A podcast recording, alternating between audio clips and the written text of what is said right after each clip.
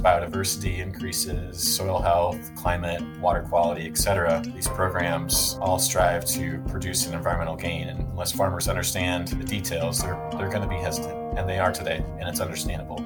So, this is one step in helping address that. Welcome to this edition of the Keynotes Podcast. I'm your host, Marcus Chavez, Communications Director for the Keystone Policy Center. Last month, the Intergovernmental Panel on Climate Change finalized the synthesis report for the sixth assessment report on climate change, and its findings are about what you may expect. More than a century of burning fossil fuels, as well as unequal and unsustainable energy and land use, has led to global warming of 1.1 degrees Celsius above pre industrial levels. This has resulted in more frequent and more intense extreme weather events that have caused increasingly dangerous impacts on nature and people in every region of the world. The IPCC report makes clear that climate resilient development should include actions to reduce or avoid greenhouse gas emissions in ways that provide wider benefits. And while countries, governments, and industries are working on those solutions, there still is a long way to go. But one of those carbon mitigation strategies that are becoming more common are climate markets, also known as carbon markets or emission trading systems. These financial systems are designed to help mitigate climate change by placing a price on carbon emissions. In these markets, entities that emit greenhouse gases, such as companies or industries, are given certain number of allowances that correspond to their level of emissions. If an emitter reduces its emissions below its allocated allowances, it can sell the excess allowances on the market to other entities that have exceeded their allowances. This creates a financial incentive for companies to reduce their greenhouse gas emissions as they can make a profit from selling their excess allowances. Now, as I'm sure you likely already know, agricultural soils are a large land based sink for atmospheric carbon.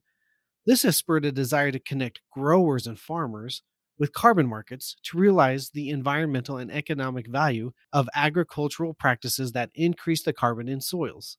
Agricultural climate markets are a burgeoning field with a lot of potential. However, there lacks a standardized and transparent structure to these markets. But Keystone Policy Center, along with several agriculture and climate market stakeholders, have been taking the first step to securing transparency in this marketplace. So stick with me after this break and I'll tell you about the Agricultural Climate Markets Collaborative.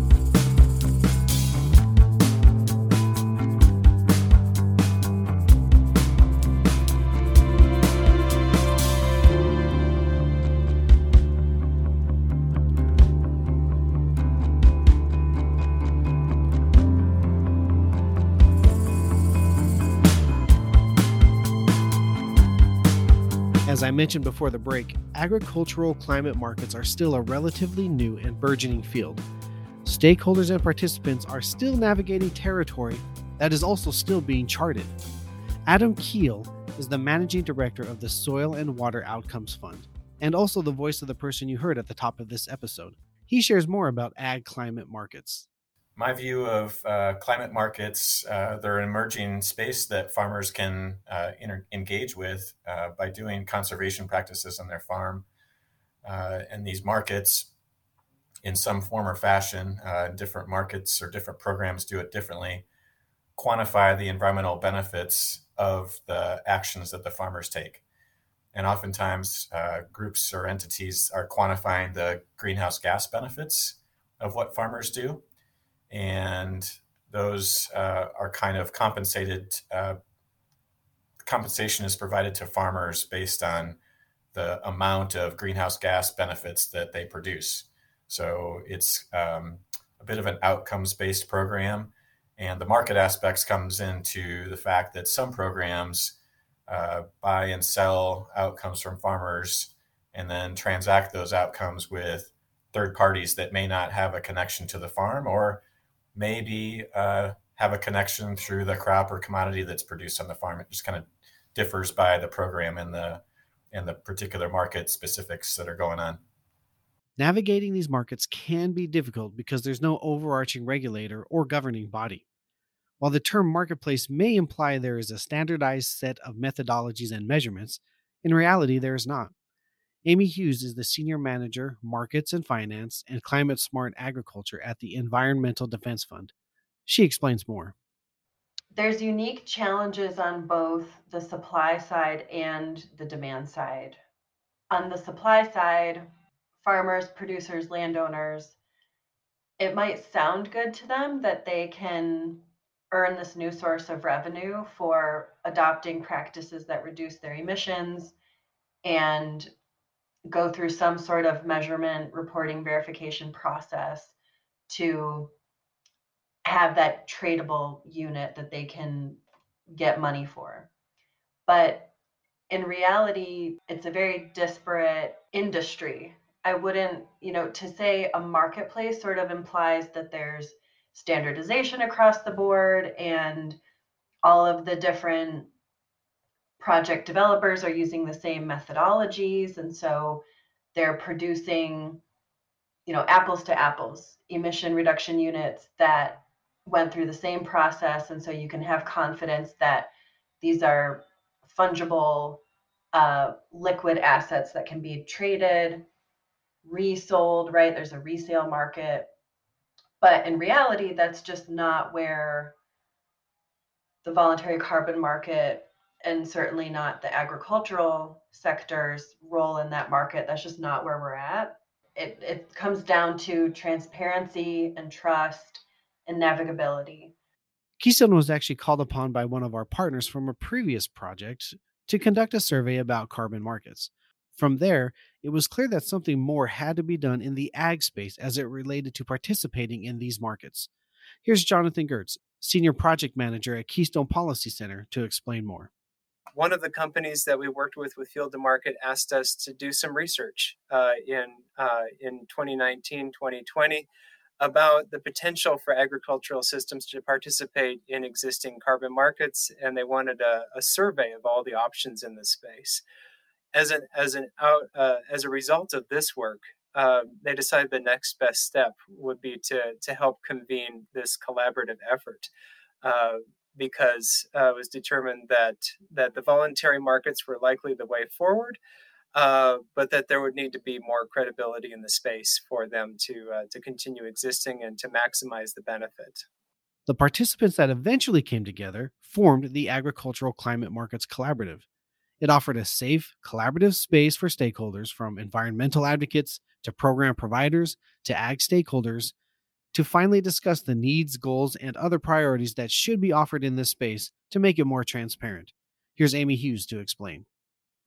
We first just started reaching out to the key players. So, in terms of who has the most reach to farmers, producers, landowners, who was already innovating in this space, who was already demonstrating a high degree of you know attention to detail trying to understand what the highest integrity standards were that were out there for them to voluntarily use. Um, so who are those mo- movers and shakers that we have to get if we're going to know that we have an influential group to publicly say are coming together? And by and large everyone had you know accepted our invitation and saw value in comparing notes because they do all share the same questions and have the same pain points. So, so far, uh, folks have been willing to be transparent about that and understand that they're all kind of starting from different places, but pretty good consensus around what good looks like and where they could all be heading together. Adam Kiel shares his thoughts on the group coming together and sharing insight. Yeah, so the collaborative is a pre-competitive space, so it's um, it allows different markets and programs a chance to talk uh, amongst themselves about uh, issues that, that we believed are important to farmers and others. And a lot of those discussions laid the groundwork for these uh, 11 transparency principles.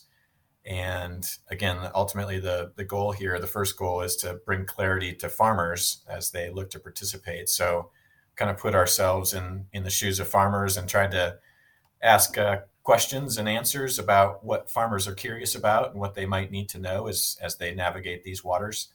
Uh, so that's kind of the impetus of these 11 transparency principles is really trying to hone in on understanding what's truly important to the farmer. There's going to be things about how programs are built, you know, the kind of behind the scenes, the financial framework that you know is probably not appropriate to share with farmers in a in a pre-competitive space like what the collaborative works works in. But there's definitely uh, principles that are needed to to daylight for farmers again, so they can compare contracts, uh, look at the differences between the different programs and markets. As you heard Adam reference, the collaborative created a set of voluntary pre competitive principles for transparency for carbon sequestration, greenhouse gas emission reductions, and ecosystem service credit program developers. The collaborative hopes the principles will help scale market based climate solutions for agriculture by keeping both growers and buyers informed. Jonathan Gertz shares more about the principles. As their first joint work product, the group agreed that before they could agree on anything else, they needed to agree on uh, what should be made transparent about climate markets.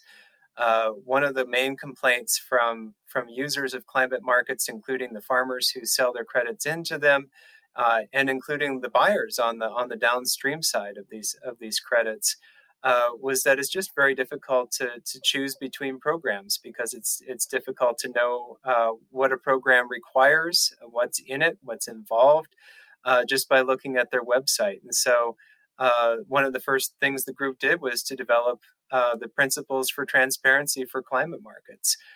these principles are pretty basic. they include, you know, am I eligible for your program? Uh, you know, what are the obligations of contracts undertaken under your program? What kinds of assets do you develop? Uh, you know, what are the standards that you use? Uh, what are the models that you use? Who owns the credits? Uh, you know, how do you handle grower privacy? Uh, a lot of these crucial issues that that the group agreed that every market should be very transparent about because they they enable uh, growers and other individuals to participate in these programs without fear that they'll they'll run into unpleasant surprises, uh, and and enable them to uh, to evaluate which which program is best for them on the on uh, an increasing marketplace. Amy Hughes shares her insight as to how methodical the collaborative was in developing the principles. So first and foremost, it was really encouraging and crucial to sort of write the playbook in this space for what are the key quality criteria. And EDF pulled from our work with the Carbon Credit Quality Initiative to inform this process. So that was huge that this wasn't just this group getting together and throwing things on a wall to see what sticks we were intentional about pulling from best practices, the leading global voices that are talking about high quality carbon crediting, and used that as the framework and the skeleton to start building out these transparency principles. So that was a big win in my eyes was to have that be underpinning these principles and those will evolve. So now there's the Integrity Council for the Voluntary Carbon Market, which is a global initiative that is establishing core carbon principles and an assessment framework for high quality carbon credits. That also was built off of the original um, Carbon Credit Quality Initiative principles. And so I think this group then can help the agricultural sector stay organized and keep up with those best practices and be able to tell both the supply side and buyers that yes, we are aligned with these global best practices and we're doing our best to be transparent about those in a way that respects contracts with farmers, with growers. In addition to the principles, the collaborative also developed a set of questions for growers and farmers to ask program providers to make sure a particular program is right for them. Kiel shares more about why he believes these questions are so important. Yeah, I think those questions are probably more more relevant than the principles themselves. Uh, I think the questions help farmers get at those transparency principles, but you know, I've had numerous farmers uh, talk with me about our program, the Soil and Water Outcomes Fund, and um, you know, I'm trying to help guide them to what they need to know. Uh, but there's probably things that I'm not even thinking of. So the questions that we've got, you know, the, the ten different questions are are starting points, uh, and they're good enough just to get the basic information conveyed and kind of the must knows for a farmer that that at least we feel are important. I'm sure there's you know we could have a list of 100 but there's probably 10 to start with that are really critical and farmers if they don't have comfort level with those 10 uh, you know they may not be the right fit for participating in any one of these markets or programs so yeah those questions are, are really critical and you know any farmer who's thinking about enrolling in a program uh, should ask those 10 questions of any uh, any enrollment opportunity they're looking at the collaborative sees these principles and questions as a first step. It is encouraging other organizations to adopt the principles, which are found at Keystone's website at keystone.org slash ag climate markets. The collaborative will continue to stay engaged and continue to seek transparency in a space that currently has a reputation for having anything but. This isn't the end of, uh, of programs becoming more understandable and transparent for growers. Uh, I think it's just the beginning. So it'll be interesting to see how uh, we as as program operators can come together and make things even more clear to farmers and partners and other um, other entities that are looking at carbon markets. Uh, the last thing I want to hear is that it's the Wild West, and unfortunately, we hear that too much.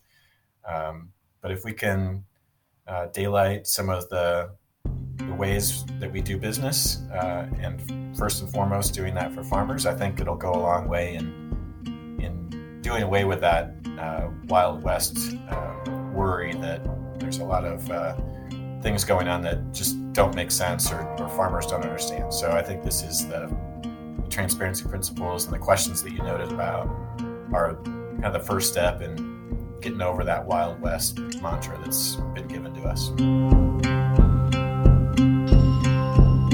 Keynotes is a production of the Keystone Policy Center, 501c3 nonprofit organization based out of Keystone, Colorado, which for more than 45 years has empowered leaders to reach common higher ground. This episode has been made possible by a contribution from the Denver Foundation. If you would like to offer feedback about the podcast or suggest topics for future episodes, please email me at mchavez at keystone.org. That's M C H A V E Z at keystone.org. If you would like to learn more about the Keystone Policy Center, visit our website at keystone.org.